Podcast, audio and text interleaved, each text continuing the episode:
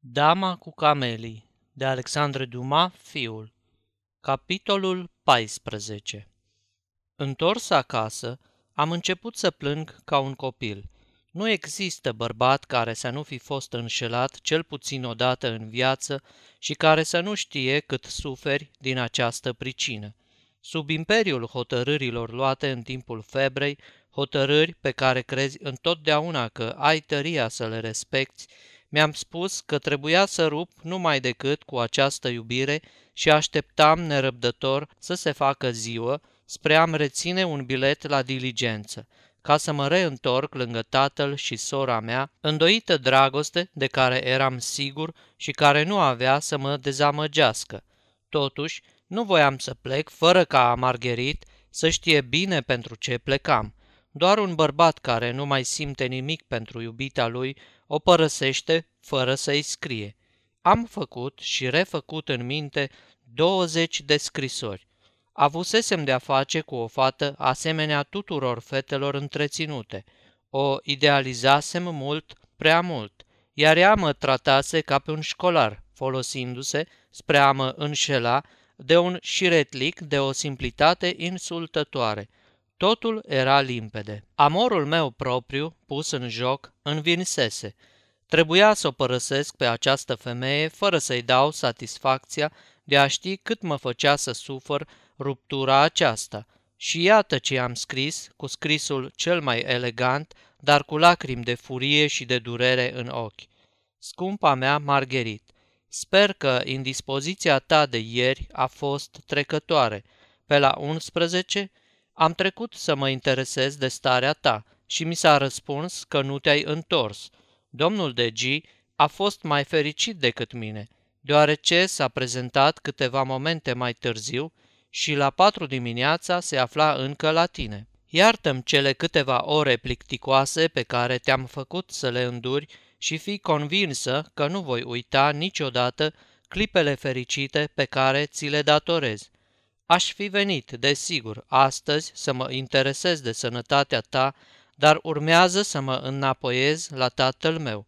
Adio, scumpa mea Margherit, eu nu sunt nici destul de bogat ca să te iubesc așa cum aș vrea, nici îndeajuns de sărac ca să te iubesc așa cum ai vrea. Să uităm, deci, tu, un nume care de bună seamă ți-e aproape indiferent, iar eu, o fericire care îmi devine imposibilă. Îți restitui cheia de care nu m-am folosit niciodată și care ar putea să-ți fie utilă dacă ai să mai fi vreodată bolnavă, așa cum ai fost ieri. După cum vezi, n-am avut puterea să termin scrisoarea fără o ironie impertinentă, ceea ce dovedea cât eram de îndrăgostit încă. Am citit și recitit de zece ori scrisoarea și gândul că are să-i facă rău Margheritei m-a liniștit puțin. Încercam să mă aventurez în descifrarea sentimentelor sale și la opt, când își făcu apariția valetul meu, i-am înmânat scrisoarea ca să o ducă numai decât la destinație. Va trebui să aștept răspuns?" mă întrebă Joseph.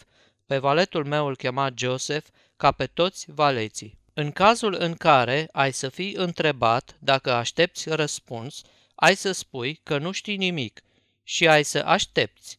Mă legam de speranța că Margherit avea să-mi răspundă.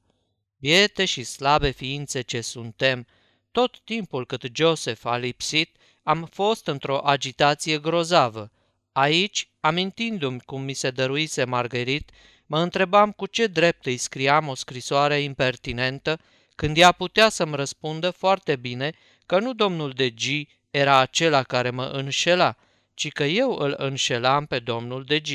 Raționament care permite multor femei să aibă mai mulți amanți.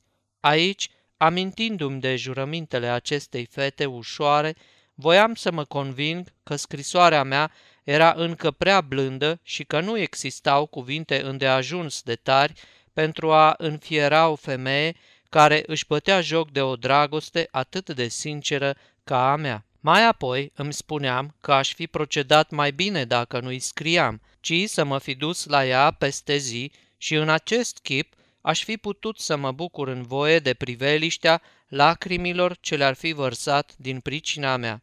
În sfârșit, mă întrebam ce avea să-mi răspundă, gata fiind, chiar în acea clipă, să înghit orice scuză mi-ar fi invocat. Se întoarse și Joseph. Ei bine, l-am întrebat. Domnule, îmi răspunse el, doamna dormea încă, însă de îndată ce va suna, îi se va înmâna scrisoarea și dacă vă va da un răspuns, îl veți primi. Ea dormea? De 20 de ori am fost pe punctul de a trimite să iau înapoi scrisoarea, dar îmi ziceam mereu, poate că i-a și fost dată și aș avea aerul că mă căiesc. Cu cât se apropia ora la care era de așteptat că mi va răspunde, cu atât mai mult regretam faptul că i-am scris. Bătu de orele 10, de 11, de amiază. La amiază am fost pe punctul să mă duc la întâlnire ca și cum nimic nu s-ar fi întâmplat. În sfârșit, nu știam ce să mai fac spre a scăpa din cercul de fier care mă strângea. Am crezut atunci, împărtășind superstiția oamenilor ce sunt în așteptare, că dacă am să plec pentru puțin timp la înapoiere, am să găsesc răspunsul. Răspunsurile așteptate cu mare nerăbdare îți sosesc totdeauna când nu ești acasă. Am ieșit sub pretextul că mă duc să dejunez. În loc să iau masa la cafe foa în colțul bulevardului, cum făceam de obicei, am preferat să mănânc la Palais Royal și să trec prin Rue d'Antin. Aceasta este o înregistrare Cărțiaudio.eu. Toate înregistrările Cărțiaudio.eu sunt din domeniul public. Pentru mai multe informații sau dacă dorești să te oferi voluntar, vizitează www.cărțiaudio.eu. Ori de câte ori zăream de departe vreo femeie, credeam că o văd pe Nanin, care îmi aduce un răspuns. Am trecut prin Rudantin fără să zăresc măcar un comisionar. Ajuns la Palais Royal, am intrat la Veri, chelnerul mi-a servit ce a vrut el. Mi-era absolut indiferent, fiindcă eu tot nu m-am atins de mâncare. Fără voie, ochii mi se îndreptau mereu asupra pendulei. M-am reîntors acasă, convins că aveam să găsesc o scrisoare de la Margherit. Portarul nu primise nimic. Mai trăgeam nădejde la valet, însă el nu mai văzuse pe nimeni de la plecarea mea. Dacă Margherita ar fi găsit cu cale să-mi răspundă, ar fi făcut-o de mult. Din clipa aceea am început să regret termenii în care îi scrisesem. Ar fi trebuit să păstrez o tăcere absolută, ceea ce, fără îndoială, i-ar fi sporit neliniștea.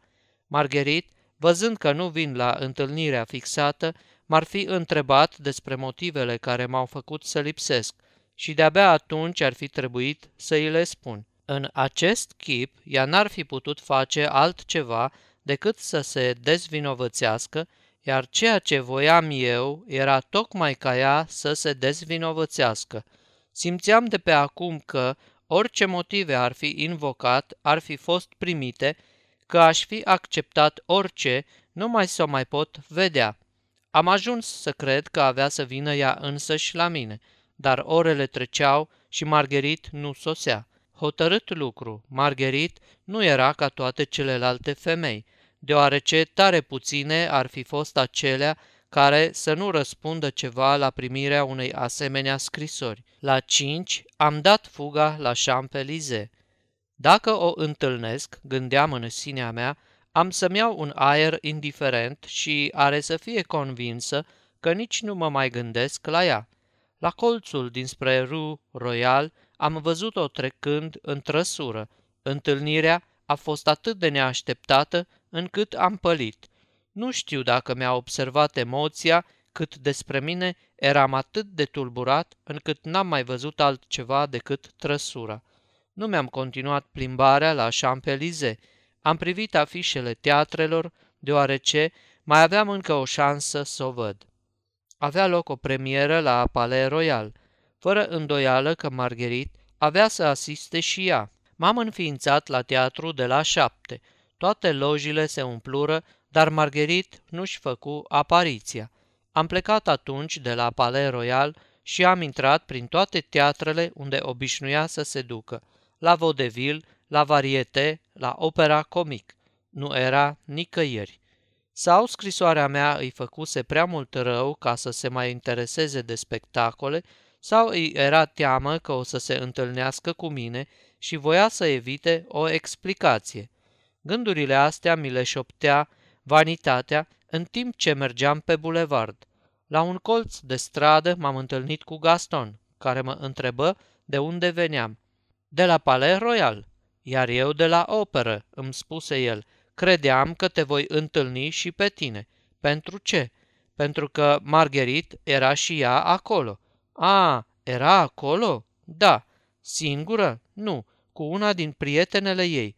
Și altcineva? Contele de G a venit o clipă în loja ei, dar ea a plecat cu ducele. Credeam că o să te văd apărând dintr-o clipă într-alta. Alături de mine era un fotoliu care a rămas neocupat întreaga seară și eram convins că a fost reținut de dumneata. Dar de ce aș merge și eu unde se duce Margherit? Pentru că ești amantul ei, la naiba. Și cine ți-a spus asta? Prudence, pe care am întâlnit-o ieri. Te felicit, scumpul meu. Este o amantă frumoasă pe care nu are cine vrea. Păstrează-o, are să-ți facă cinste. Această simplă reflexie a lui Gaston îmi arătă cât erau de ridicole susceptibilitățile mele. Dacă l-aș fi întâlnit în ajun și mi-ar fi vorbit astfel, cu siguranță că n-aș mai fi scris prosteasca scrisoare din dimineața aceea. O clipă am fost pe punctul să mă duc la Prudence, să o rog să-i spună Margheritei că voiam să-i vorbesc, dar mi-a fost teamă ca, vrând să se răzbune, să nu-mi trimită vorbă că nu mă poate primi. Și atunci m-am înapoiat acasă după ce am trecut prin Ru Antin. L-am întrebat din nou pe portar dacă nu avea vreo scrisoare pentru mine. Nimic. Margherit o fi voit să vadă ce am de gând să fac și dacă nu cumva retractez cele scrise astăzi. Mi-am spus eu pe când mă culcam, dar văzând că eu nu-i scriu, are să-mi scrie ea mâine. Seara, mai ales, m-am căit de ceea ce făcusem. Eram singur acasă și nu puteam adormi, mistuit de neliniște și de gelozie. Dacă aș fi lăsat lucrurile să-și urmeze calea lor firească, m-aș fi aflat acum lângă Margherit, ascultându-i vorbele pline de vrajă pe care le auzisem doar în două rânduri și care, în singurătatea mea, parcă-mi sfredeleau urechile. Îngrozitor în situația asta era faptul că rațiunea îmi spunea că greșisem. Într-adevăr, totul îmi spunea că Margherit mă iubește. Mai întâi, acel proiect de a petrece singură cu mine o vară la țară, apoi certitudinea că nimic nu obliga să-mi fie amantă, deoarece averea mea nu i-ar fi ajuns pentru cât avea ea nevoie și nici măcar pentru a-și satisface unele capricii. Așadar, la ea n-a fost decât speranța că va găsi în mine o afecțiune sinceră care să o poată odihni de iubirile mercenare în mijlocul cărora trăia, iar eu, chiar din cea de-a doua zi, îi năruiam această speranță și îi răsplăteam cu o ironie impertinentă dragostea împărtășită timp de două nopți. Ceea ce făptuisem era deci mai mult decât ridicol, era nedelicat. O plătisem cel puțin pe această femeie pentru a avea dreptul să-i judec purtarea și retrăgându-mă chiar a doua zi, nu aveam oare aerul unui parazit al amorului, care se teme ca nu cumva să îi se prezinte nota de plată? Cum adică? O cunoșteam pe Margherit de 36 de ore, eram amantul ei de 24 de ore și făceam pe susceptibilul, iar în loc să mă consider fericit că fata mi se dădea și mie, eu voiam totul numai pentru mine singur. Voiam să o silesc să rupă dintr-o dată legăturile trecutului care însemnau pentru ea siguranța viitorului. Dar ce aveam să-i reproșez? Nimic. Îmi scrisese că este suferindă când ar fi putut să-mi spună, fără milă, cu hidoasa sinceritate a anumitor femei, că urma să-și primească un amant și în loc să dau crezare celor scrise, în loc să merg să mă plimb pe toate străzile din Paris, în afară de Rue d'Antin, În loc să-mi petrec seara cu prietenii și să mă prezint a doua zi la ora indicată, făceam pe Otelo, spionam și socoteam că o pedepsesc dacă nu aveam să o mai văd. Însă ea, din potrivă, fără îndoială că era încântată de această despărțire, cu siguranță că mă găsea un prost, fără pereche, iar tăcerea ei nu însemna nici măcar ranchiună. De bună seamă că era dispreț. Ar fi trebuit atunci să-i fac Margheritei un cadou, care să nu-i lase nici o îndoială asupra generozității mele și care mi-ar fi permis, tratând-o ca pe o femeie întreținută, să mă socotesc dezlegat de orice obligație față de ea. Dar am socotit că prin cea mai neînsemnată aparență de târg aș fi jignit dacă nu dragostea ce o avea ea față de mine, cel puțin dragostea pe care o purtam eu. Și pentru că această dragoste era atât de pură încât nu admitea o împărțeală, n-ar fi putut răsplăti printr-un dar oricât ar fi fost el de frumos, fericirea care îi fusese dăruită, oricât de scurtă va fi fost această fericire. Iată ce mi-am repetat toată noaptea, iată gândurile pe care eram gata să mă duc în orice clipă să le mărturisesc Margheritei. Când se iviră zorile, eram încă treaz, aveam febră și mi-era cu neputință să mă gândesc la altceva decât la Margherit. Înțelegi, desigur, că trebuia să iau o hotărâre decisivă și să termin sau cu această femeie sau cu scrupulele mele, cu condiția, bineînțeles, ca ea să consimtă să mă mai primească. Dar, după cum știi, întotdeauna amâni o hotărâre decisivă. De aceea, nemai putând să rămân acasă, neîndrăznind să mă duc la Margherit, am încercat o cale spre a mă apropia de ea, procedeu pe care amorul meu propriu ar fi putut să-l pună pe socoteala întâmplării în cazul în care ar fi reușit. Era nouă. Am dat fuga la Prudenț, care m-a întrebat cărui fapt se datora această vizită matinală. N-am îndrăznit să-i spun deschis ce mă aducea la ea. I-am răspuns că ieșisem dis de dimineață ca să rețin un loc la diligența de C, unde locuia tatăl meu. Ești tare fericit că poți pleca din Paris pe o vreme așa de frumoasă, îmi spuse ea. M-am uitat la Prudenț, întrebându-mă dacă nu cumva își bate joc de mine, dar fața ei era serioasă. Ai să te duci să ți rămas bun de la Margherit? reluă ea cu aceeași seriozitate. Nu, bine faci. Găsești? Firește, deoarece ai rupt cu ea, la ce bun să o revezi. Știi deci despre ruptura dintre noi? Margherit mi-a arătat scrisoarea dumitale. Și ce ți-a spus? Mi-a spus, scumpa mea Prudence, protejatul tău nu-i deloc politicos. Poți să gândești asemenea scrisori, dar nu să le scrii. Și cu ce ton ți-a spus aceste vorbe? Râzând și apoi a adăugat. A luat de două ori masa la mine și nu mi-a făcut nici măcar o vizită de politețe. Acesta era, așadar, efectul pe care l-au avut scrisoarea și gelozia mea. M-am simțit cumplit de umilit în vanitatea iubirii mele și ce a făcut Margherit ieri seară? S-a dus la operă, știu, și apoi a luat masa la ea, singură, cu contele de G. Cred. Așadar, ruptura mea nu schimbase nimic din obiceiurile Margheritei. În astfel de împrejurări, anumite persoane îți spun, trebuia nici să nu te mai gândești la femeia asta, care nu te iubea. Sunt foarte bucuros să aud că Margherit nu este întristată din pricina mea, am continuat eu cu un surâs forțat. Și are perfectă dreptate. Dumneata ai făcut ceea ce trebuia să faci. Ai fost mai înțelept decât ea, deoarece fata asta te iubea nu vorbea decât de dumneata și ar fi fost în stare de cine știe ce nebunie. Atunci, dacă mă iubește, de ce nu mi-a răspuns? Pentru că Margherit a înțeles că face o greșeală iubindu-te. Apoi, femeile îngăduie câteodată să le fie înșelată dragostea, dar nu permit niciodată să le fie rănit amorul propriu și totdeauna rănește amorul propriu al unei femei când, după ce te-ai culcat cu ea de două ori, o părăsești, Oricare ar fi motivele invocate pentru această ruptură, eu o cunosc pe Margherit. Mai degrabă ar muri decât să-ți răspundă. Ce trebuie să fac atunci? Nimic. Ea are să te uite, dumneata ai să o uiți și nu veți avea nimic să vă reproșați unul altuia. Dar dacă i-aș scrie ca să-i cer iertare, ferește-te de așa ceva, ar fi în stare să te ierte, cât pe aci să sar de gâtul prudenței de bucurie. Un sfert de oră mai târziu mă înapoiam la mine și îi scriam Margheritei.